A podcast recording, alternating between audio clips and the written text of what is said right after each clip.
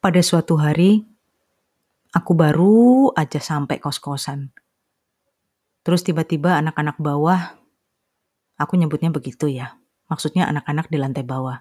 Bilang begini, Mbak, mbak, barusan aja ada telepon. Dari mana? Dari radio. Hah? Radio? Iya, katanya Mbak Lia disuruh besok masuk langsung siaran. What?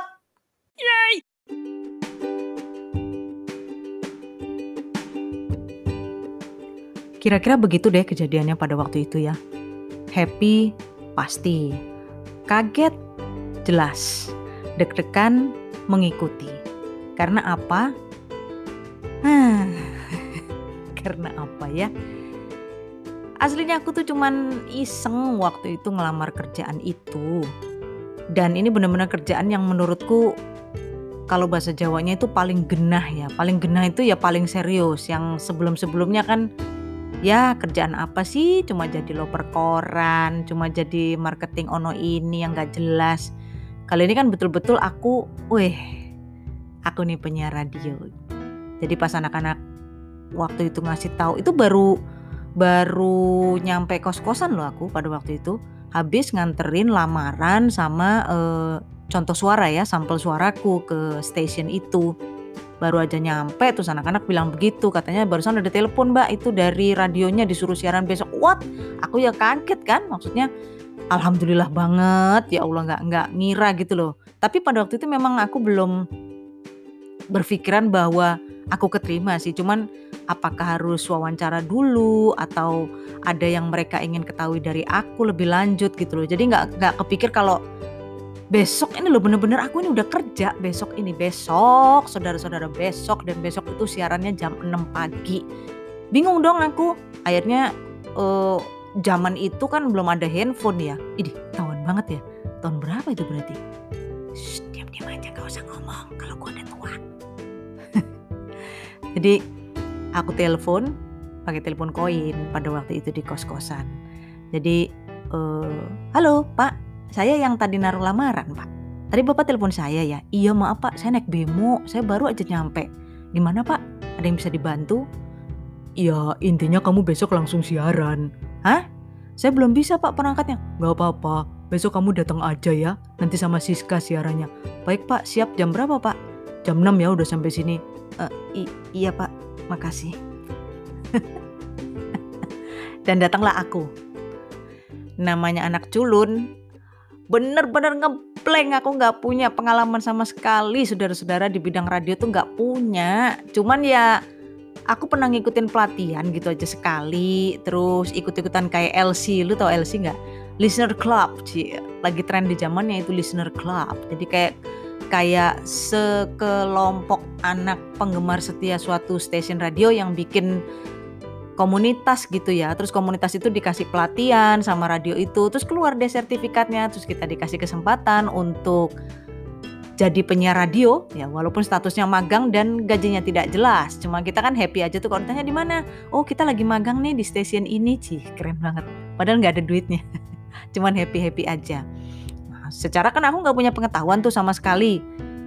E, karena waktu itu kan ya sorry ya nggak seperti penyiar sekarang tuh enak-enak banget karena kita nggak ada istilahnya semua tuh single operator, single operator ya nyebutnya.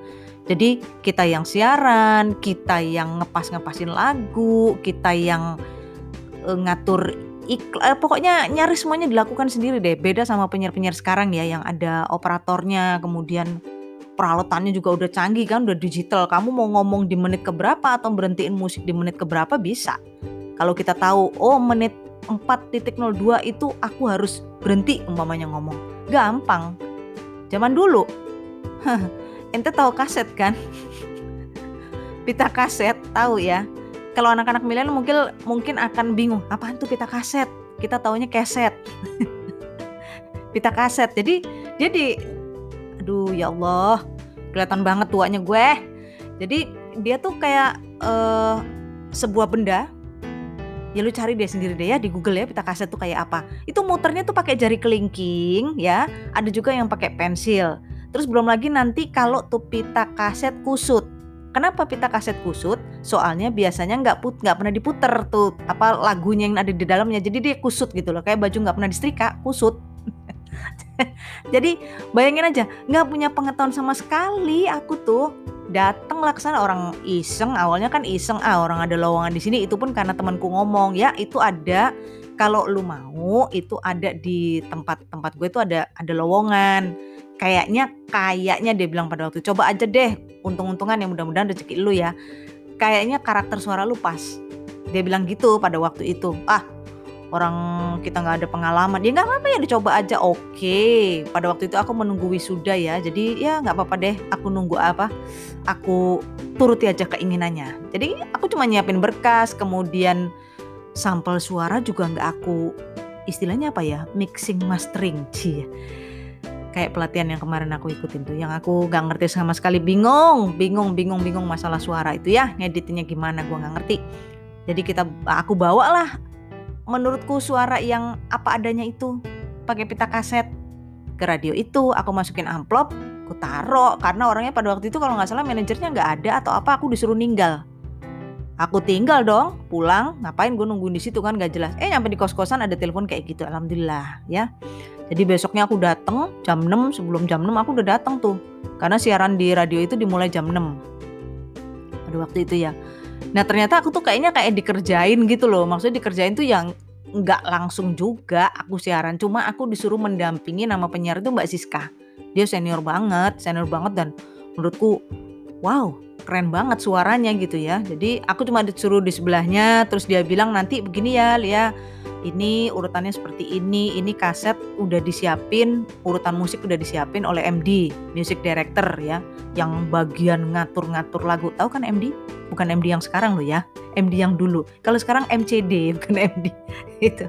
Jadi e, nanti e, kamu ambil aja dari ruangan dalam tuh itu udah ada kasetnya di di tata urutan, terus di ada kertas itu nanti kamu tanda tangani kalau udah selesai siaran terus cara muter kasetnya begini terus iklan itu akan main di sini iklannya apa aja hari ini adlib apa yang harus dibaca itu dia jelasin semua di situ secara singkat padat dan jelas ya kan dan aku mau tidak mau, suka tidak suka, harus paham dan mengerti. Karena besoknya aku sudah mulai ditinggal oleh Mbak Siska itu. Jadi aku mulai sendirian.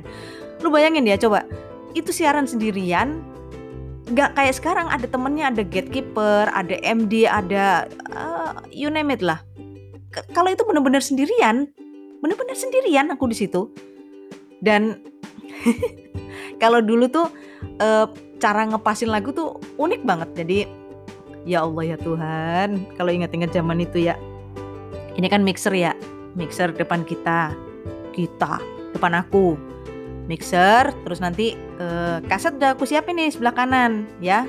Nah tangan kiri tangan kiri ini ini mulut menghadap mic. Tangan kiri itu tugasnya menaikkan uh, feeder jadi tombolnya mixer itu loh ke atas ke bawah. Nah ke atas tuh kalau waktu kita ngomong ke bawah tuh kalau kita nggak ngomong. Karena jangan sampai feeder mixer itu ada di atas kita pas sebenarnya kita lagi nggak disuruh ngomong ya ketahuan semua lah semua rahasia perusahaan ya kan? Jadi itu harus dipastikan aman.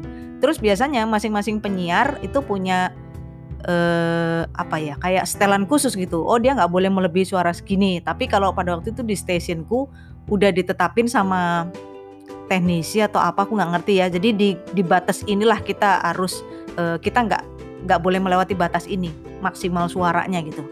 Nah terus tangan kananku itu yang bertugas untuk untuk menahan uh, tombol play ya. Tombol play yang ada di uh, tape yang di sebelah kanan. Kaset sebelum masuk ya Allah kaset. Tahun berapa sih lu hidup aku mau ketawa loh kadang ngomong kayak gini. Bukan masalah apa apa ya. Tua banget ya Allah tapi nggak apa-apa. Ini buat pengalaman uh, teman-teman milenial yang mungkin sudah tidak menemukan kaset tapi menemukan keset. Nah tangan kanan megang uh, apa namanya? Gue jadi lupa. Tangan kanan memegang tombol play. Jadi udah siap nih. Jadi kayak posisi dalam posisi pause gitu. Terus sorry ada backsound ya karena sebentar. Kok ada backsound? Oh anakku jadi tombol kanan itu siap memencet play dan si kaset itu udah diputer ukuran sejari kelingking itu satu kali putaran gitu kayak setengah putaran trit ke kanan gitu ya. Supaya ketika kita pencet tombol play itu lagu itu uh, nggak serta merta langsung dong dong dong dong dong gitu. Ya Allah. Ya itu salah satu taktik manual yang menurutku oke okay banget gitu loh ya oke okay banget. Oh iya masuk akal ya. Maksudnya supaya kita nggak terlalu begitu ya istilahnya kayak orang mau masuk pintu itu nggak langsung mak jegagu itu kalau kata orang Jawa. Tapi dia ada kulon sedikit kalau diputer e, ke kanan sedikit aja setengah. Itu jadi semacam kebiasaannya penyiar-penyiar zaman dulu ya. Jadi e, kita harus memutar dengan jari kelingking sebelah kanan, cit sedikit aja supaya lagu itu smooth sekali diputernya, langsung play. Wah. Dan ketika lagu play itulah di situlah aku lega saudara-saudara karena sepertinya tugasku udah selesai kalau lagu udah play. Ah, lagu menjelang abis nih kan kelihatan tuh lagu ini dua menit atau berapa gitu ya kan kelihatan nah itu uh, aku biasanya kalau waktu awal-awal sih aku nggak berani ninggalin tempat ya tapi begitu udah punya jam terbang sedikit ya ada satu menit dua menit aku masih tuh jalan-jalan ke ruangan lain gangguin anak-anak yang lain ke toilet dan lain-lain tuh masih berani tapi waktu pertama kali siaran nggak berani aku bergerak saudara-saudara nggak berani jadi nih balik lagi ya ceritanya hari pertama aku kerja tuh pas uh, setelah ditinggal penyiar senior itu Mbak Siska, besoknya aku mulai siaran. Kalau nggak salah bukan yang terlalu pagi deh, sekitar jam shift 2 ya, jam 9, jam 9. Ya itu, bener-bener aku nggak berani ninggalin kursi.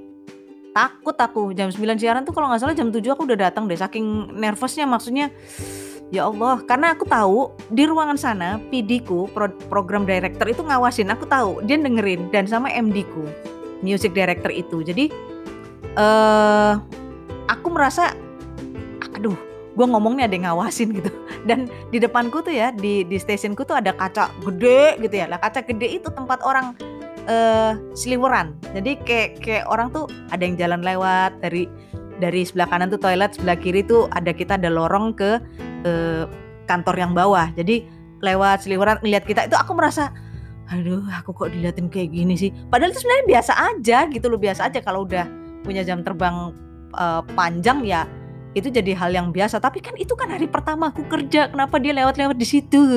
Aku tadinya mau nulisin verboten. Kamu nggak boleh lewat sini karena bikin aku nervous gitu. Tapi lama-lama sih biasa sih saudara ya itulah kesanku uh, kerja di hari pertama ya. Mungkin kalian punya cerita masing-masing. Yuk menarik untuk di sharing di voice messageku boleh. Aku pengen tahu kalau teman-teman yang mungkin bekerja di uh, perusahaan-perusahaan atau di bagian yang misalnya administrasi atau perkantoran lah ya back office. Pasti hari pertama tuh kan kalian apa sih yang kalian rasain? Maksudnya kikuk kah? E, canggung uh, awkward moment gitu ya. Jadi uh, aku harus gimana? Permisi saya anak baru. Kenalin dong gitu. Dan merasa itu semua garing. Krik krik krik krik. Untungnya ya Allah alhamdulillah aku nggak kerja di back office waktu hari pertama itu ya. Kalau back office mungkin aku mati kutu.